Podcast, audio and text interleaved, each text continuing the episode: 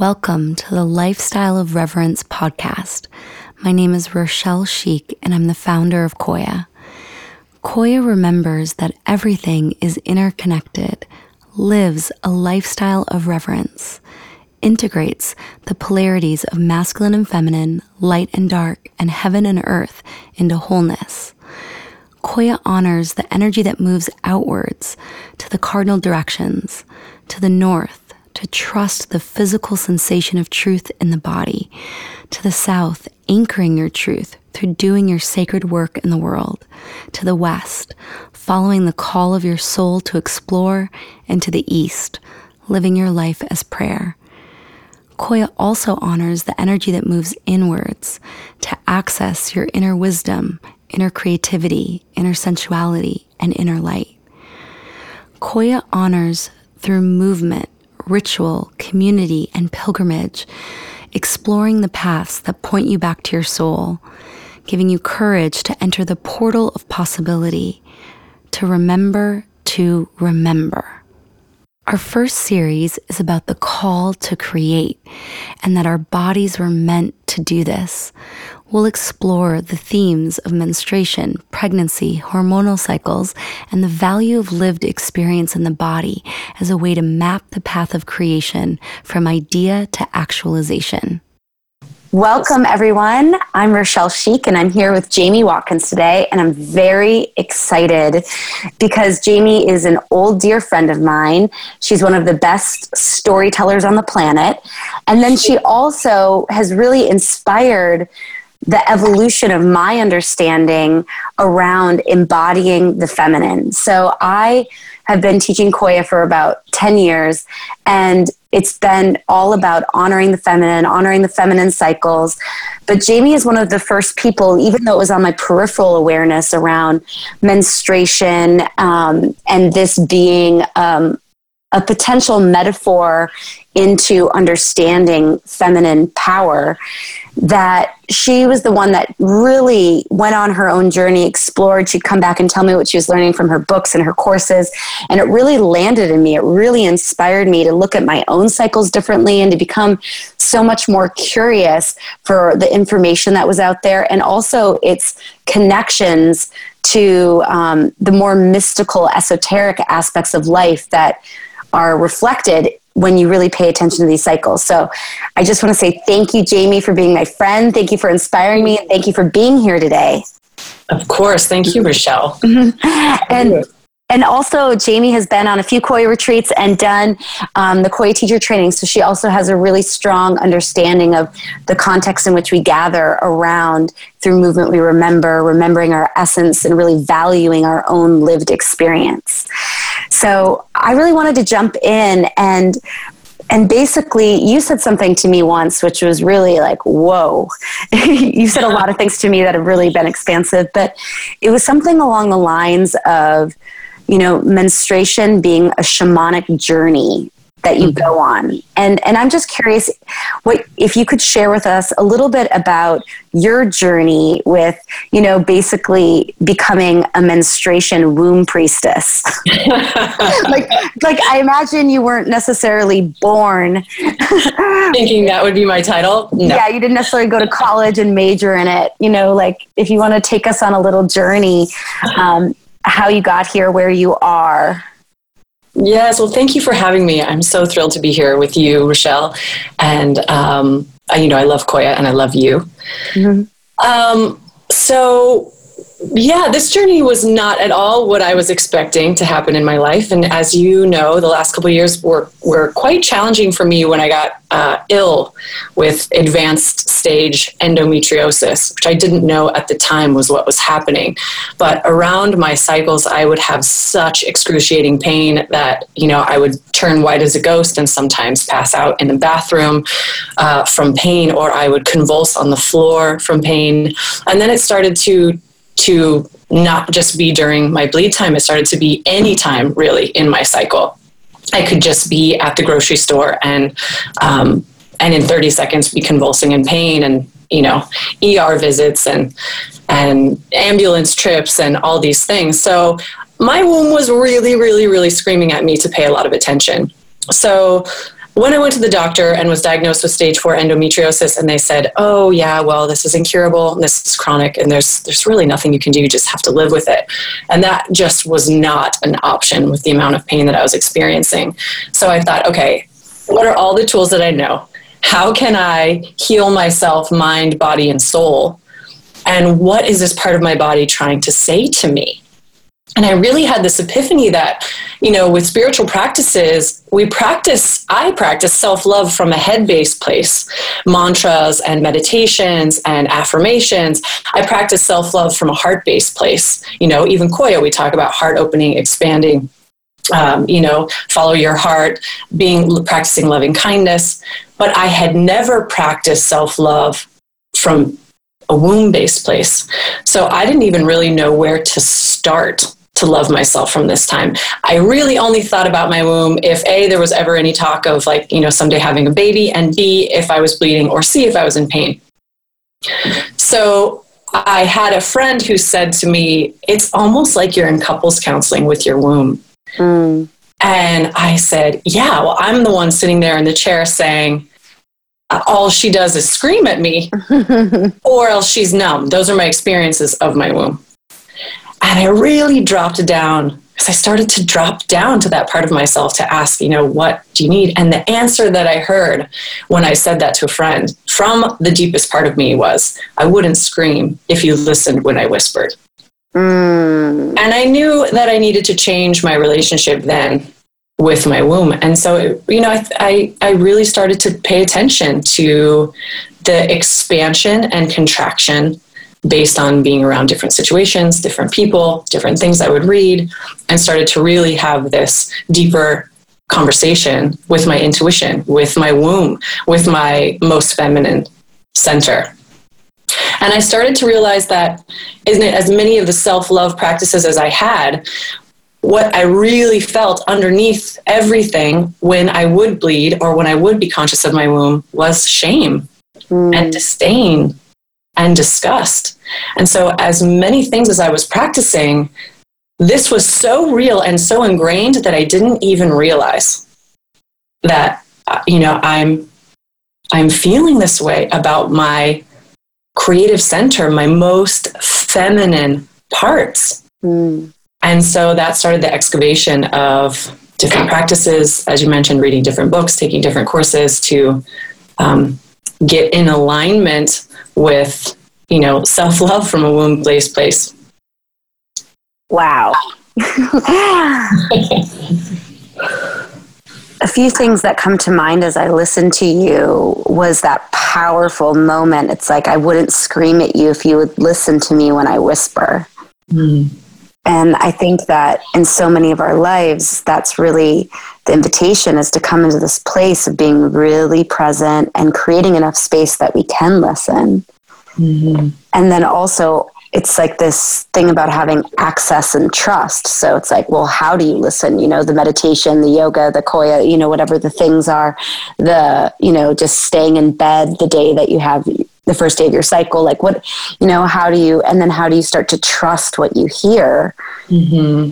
and and so i'm curious like what are some of the things as you as you made that transition to start to listen to the whispers so it didn't have to be a scream anymore mm-hmm. like what are some of the things that have been revealed to you on this path of really really listening to your womb and really you know, just putting time and attention on understanding your own body and your own cycles?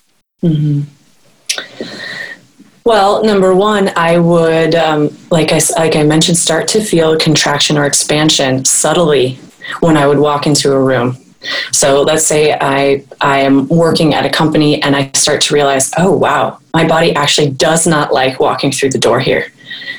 Uh, and what you know i'm noticing that whisper what does that mean? And how can i then you know make changes based on that?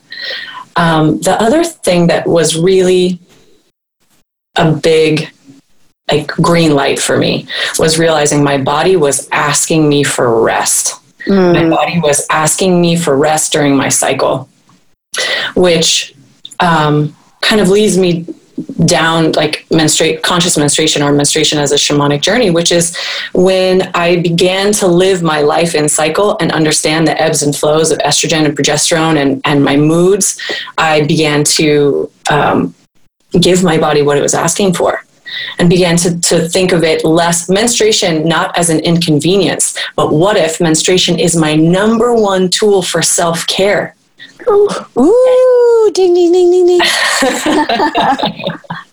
and if I'm able to tune in to the subtleties of my own energy, the subtleties of my hormones and my feelings, and give my body what it's asking for in those subtle whispers, what happens? Mm. And what happens, Rochelle, is it's it's like unlocking superpowers. It's it's realizing that women are cyclical, like the moon. I'm cyclical every day. I'm a little bit different than I was the day before. Mm. Men are more linear, like the sun. There may be clouds in front of it, but the sun is still there in its fullness every day. Women go through more changes in their hormones in 30 days than a man does in, in a year. What? So we have this big, you know, orb in the sky, the moon, that is a representation of the face of us every day. It it changes. The moon changes subtly every day. So I started to really tune into those subtle changes and then realize there are some days when I'm in my fullness and I don't need as much sleep and I am able to communicate more effectively and I'm able to write and write and write and write. Where I have other days where I'm more in my darkness, I'm more internal and I need time to go inward and to receive. Uh, and then some of the things that have really shifted for me just have been in that receiving and listening when I am in my dark moon phase when I am bleeding is that um, like answers come to me in ways that that didn't ha- that I don't have to reach for anymore. Mm. And the biological reason behind that is that when you're menstruating, the left and right hemispheres of your brain fire equally, more so than any other time of your cycle. So to be still and to rest and to give my body what it was screaming for or then whispering for, and I was brave enough to answer, I was able to problem solve in ways I couldn't before. Mm-hmm. I was.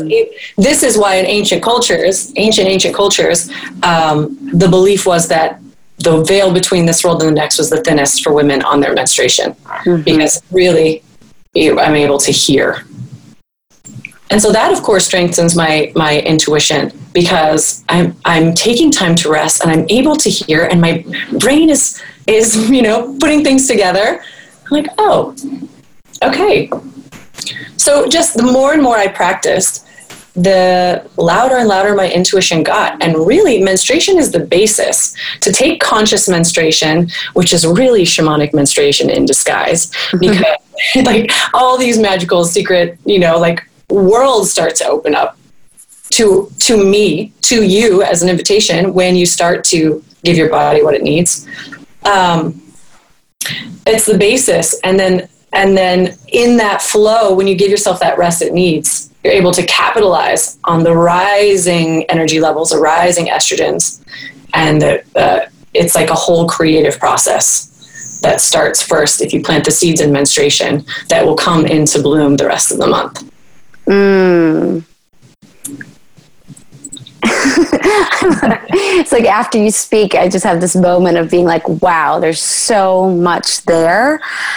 And and so the next thing I want to ask you is okay.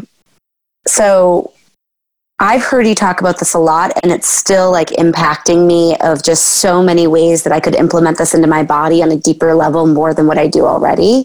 Mm-hmm. But I'm curious from your perspective, and I know you've tried a lot of different things, but if someone's like hearing this and they're making that connection where it's just like i feel like so many things when it's like a profound truth it's like brilliant common sense. It's like i can't even disagree with you. Like there's there's it's like you know like of course that makes so much sense. You have the science to back it up.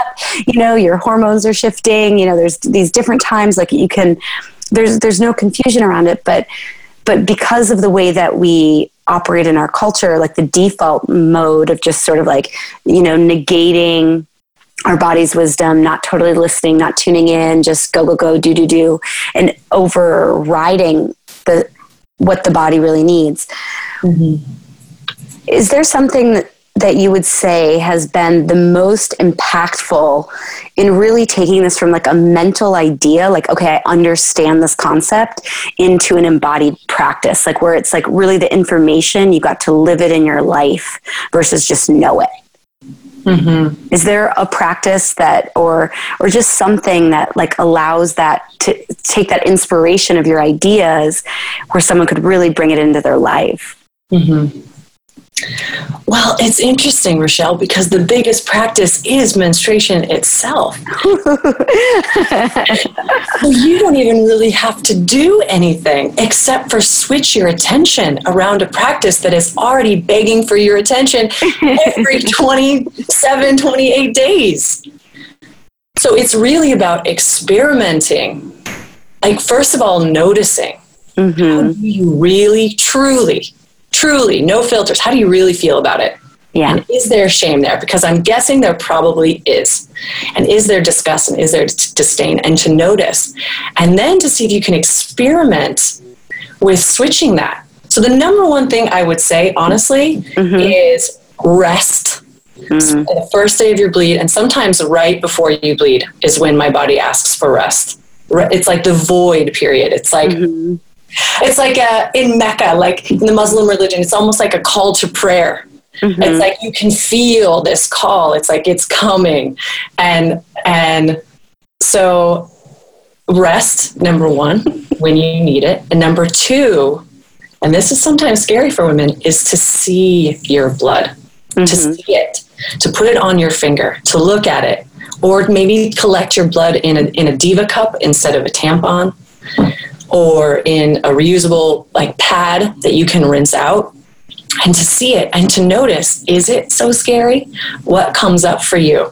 Is it is it even maybe beautiful? Can you start to shift your perception to it being from it being dirty to it being what creates life on the planet? Mm-hmm. so those are the two biggest practices Wow. I, I love the way that you phrase that in the sense of like, you don't have to do anything as much as, you know, be aware and listen. That ties in so beautifully to, to your experience. And, um, and then also that I, I remember you sharing the second thing with me as well. And just, you know, to really experiment and experience, you know, through your own like just having an actual relationship with it instead of like a mental idea of like having an actual interface. Mm. And then I started to laugh a little bit because I was like, okay, that's what I'm going to say from now on. Instead of like, I'm on my cycle, be like, I'm in Mecca. call to prayer.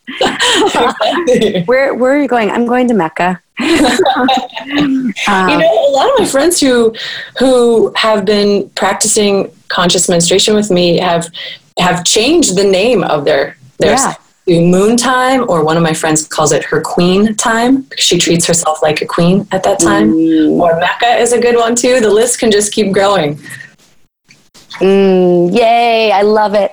James, thank you so much.